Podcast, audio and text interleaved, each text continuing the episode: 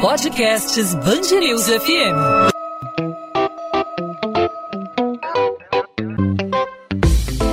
Dois às 20, com Maurício Bastos e Luana Bernardes. Oferecimento Amoedo, sua casa completa. Precisou da Amoedo? Pode contar.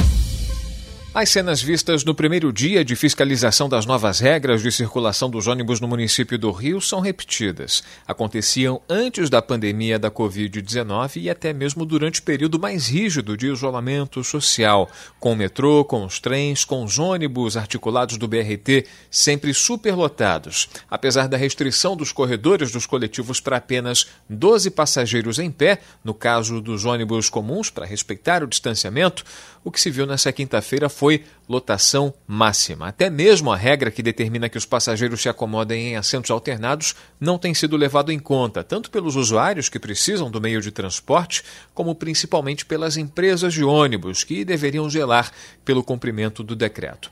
Agora, na prática, essas medidas impostas pela Prefeitura do Rio são viáveis? Sobre esse assunto, a gente conversa aqui no podcast 2 às 20 na Band News FM com o médico Mário Dalpós, professor do Instituto de Medicina Social da UERJ, do Estado do Rio de Janeiro. Doutor Mário, obrigado por aceitar nosso convite. Seja bem-vindo à Band News FM. Um prazer ouvi-lo. Ah, o prazer é meu, Maurício. Obrigado. Doutor Mário, a gente tem em vigor nessa semana a circulação dos ônibus com novas regras de lotação dos coletivos. Nesse fim de semana, agora a Prefeitura vai passar a multar os banhistas que permanecerem na praia. A gente lembra que o banho de mar já está liberado, mas a permanência na faixa de areia permanece proibida, apesar da série de desrespeitos que a gente acompanha aí passando pela praia, no deslocamento. É muita gente na, na, na, nos quiosques, na faixa de areia com a sua cadeirinha, dá uma passadinha na praia e tudo mais, aí fica um pouco na faixa de areia. São dois dos grandes potenciais aí de transmissão, especialmente ônibus, né, doutor Dalpós? É, o sistema de transporte é aquele que tem maior potencial de transmissão é, do vírus, porque as, as, os mecanismos de transmissão do vírus se dão pessoa a pessoa, né, através do espirro, da, da conversa ou da tosse, né, e no, nos ônibus e no metrô e no, nos trens, né? A proximidade das pessoas é muito grande e o tempo de permanência no espaço interno, é, muitas vezes sem ventilação, também é, é, é, é bastante grande. Então, de todos esses mecanismos, aquele que exige maior atenção é o transporte coletivo, né? É, e, e, e, que deveria, é, enfim, a sua liberação deveria ter sido precedida é, de algumas normas que, felizmente, agora começam a ser adotadas, né? De marcação de, de lugares uh, no, no, no, no, ônibus, né? da, da, da é, enfim, assentos, é, um sim, outro não, né? São, são normas que vêm sendo adotadas em todos os países e estão começando a liberar as atividades econômicas. Né? Alguns países, inclusive, durante períodos em que as atividades só, só estavam liberadas as atividades essenciais, o transporte coletivo foi todo, totalmente suspenso pessoas só podiam se deslocar de bicicleta, de, de carro, né, de, através de transportes individuais. É, isso aqui não ocorreu uh, dessa maneira, né, ainda que uma redução bastante grande, né, e, e, infelizmente é, esta é, utilização do transporte coletivo, ela durante todo esse tempo, ela vem sendo feita de maneira muito atabalhoada e de maneira muito é, confusa para a população, que é obrigado a usar o transporte coletivo para se, deslocar do trabalho para casa e da casa para o trabalho, né? E, e, e esse é um, um, um, um meio e uma, uma, um local onde a, a, a contaminação é bastante importante.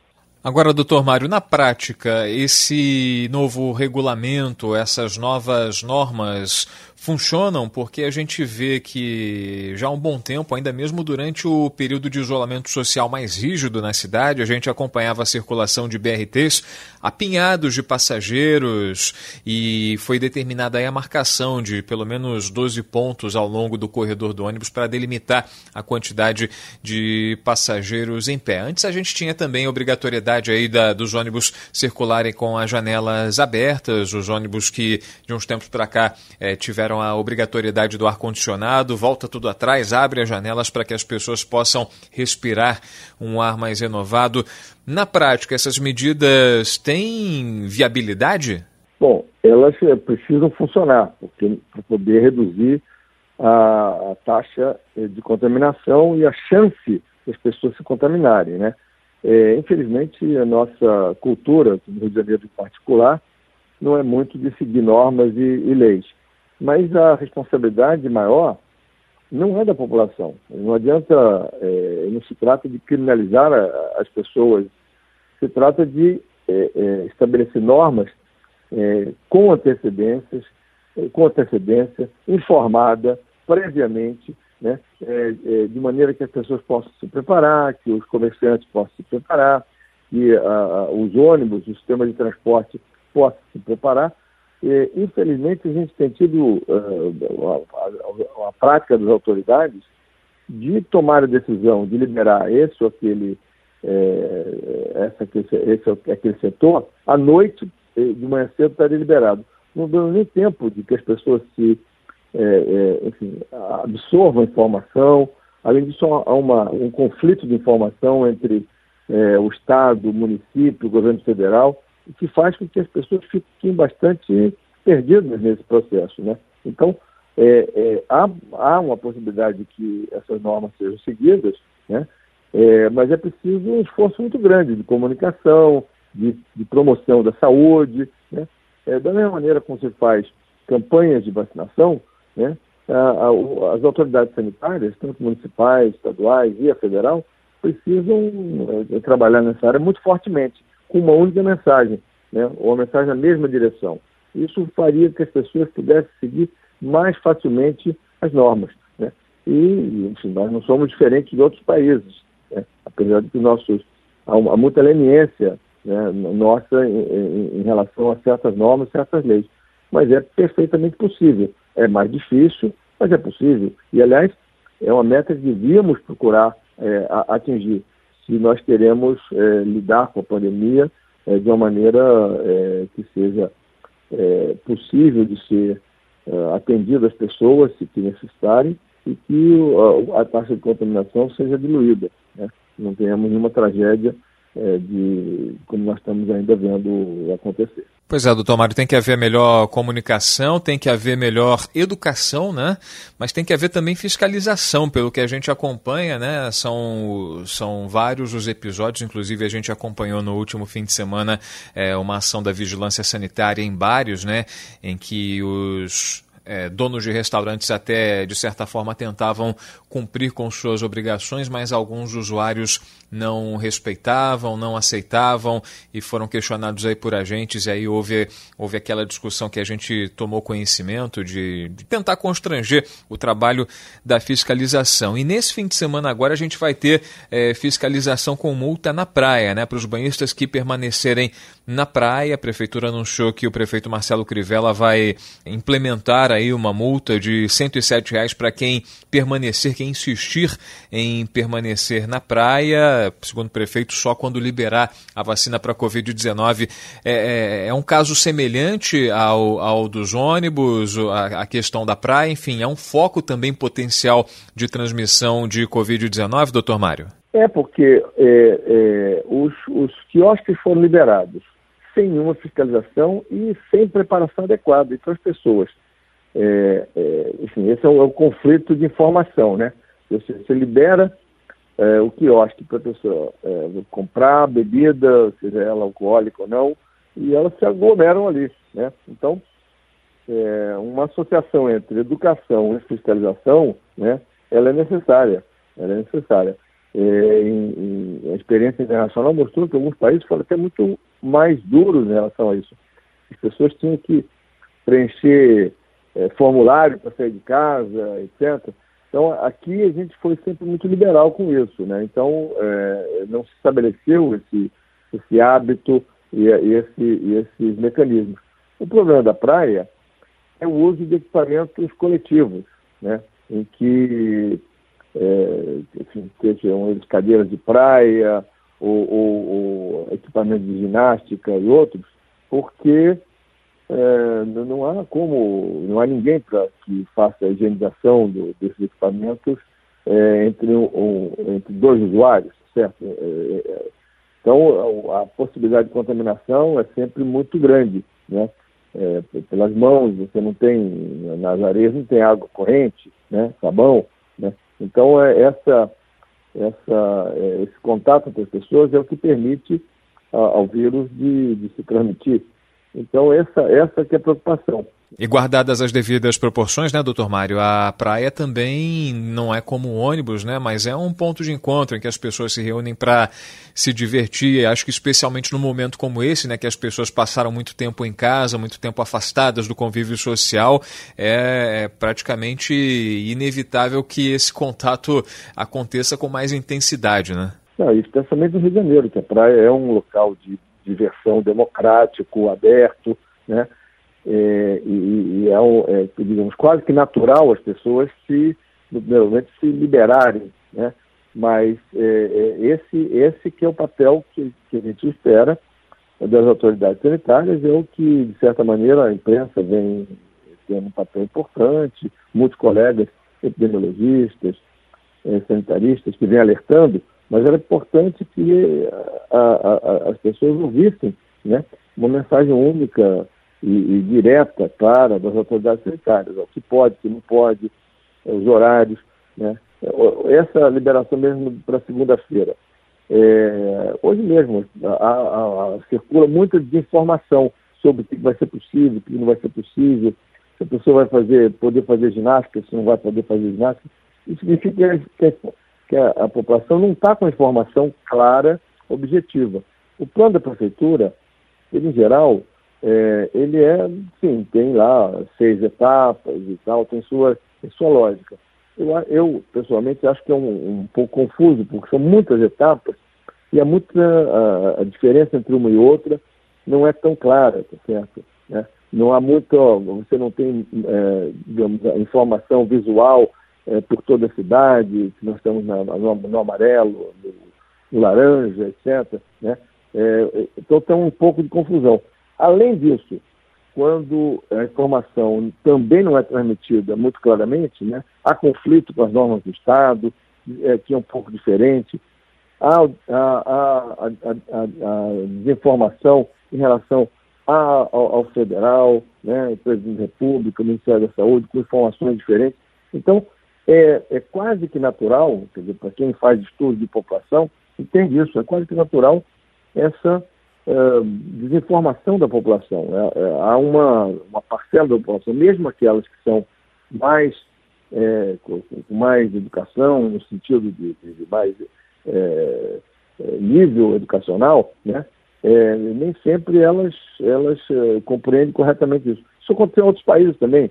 Na, na Inglaterra, no dia que reabriram os pubs. É, numa área da cidade lá em Londres, é, houve um, também uma multidão nas ruas, né? mas não foi a norma geral. Né? Aqui a gente extrapola muito, e eu acho que extrapola, eu insisto, muito porque falta uma informação única, direta, clara, e que é, a população possa entender né, a diferença entre é, um comportamento e outro comportamento, né?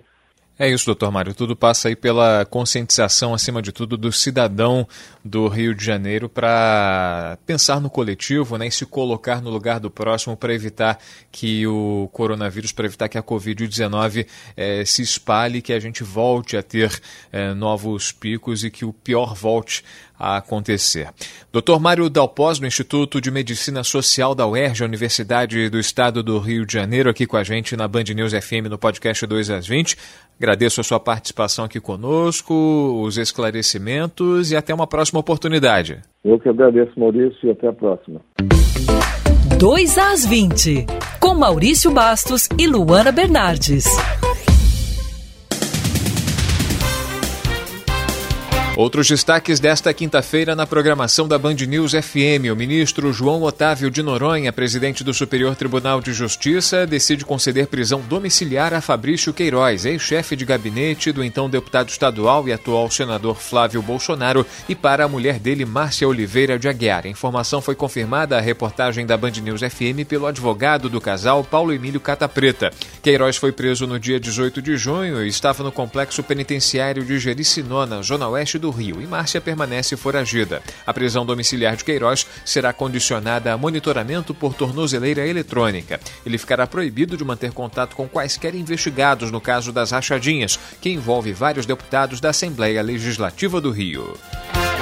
Os narcomilicianos presos na mega operação da Polícia Civil com o Ministério Público do Rio agiam com extrema violência e foram flagrados em escutas telefônicas interceptadas com autorização judicial, falando da morte de policiais. A organização é formada por traficantes e milicianos em bairros da Zona Oeste, como Vargem Grande e Vargem Pequena. Leonardo Magalhães, policial militar da Ativa, controla pontos de venda de drogas e também comanda o grupo criminoso na região.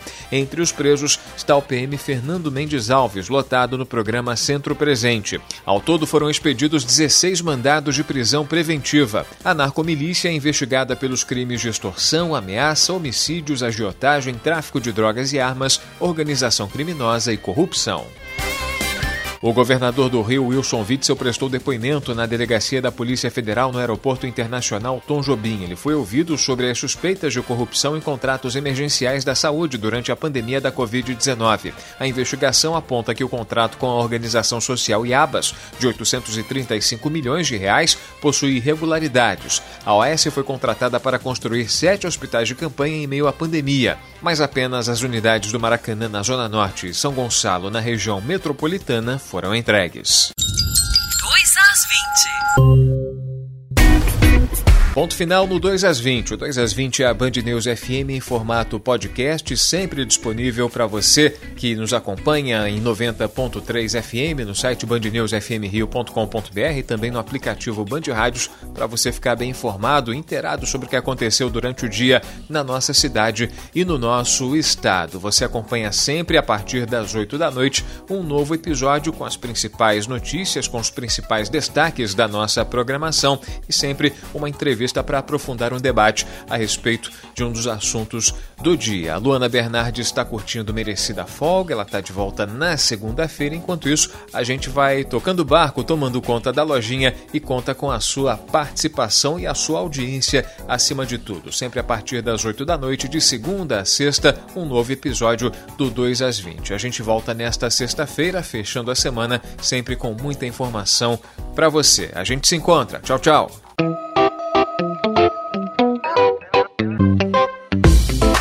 2 às 20, com Maurício Bastos e Luana Bernardes.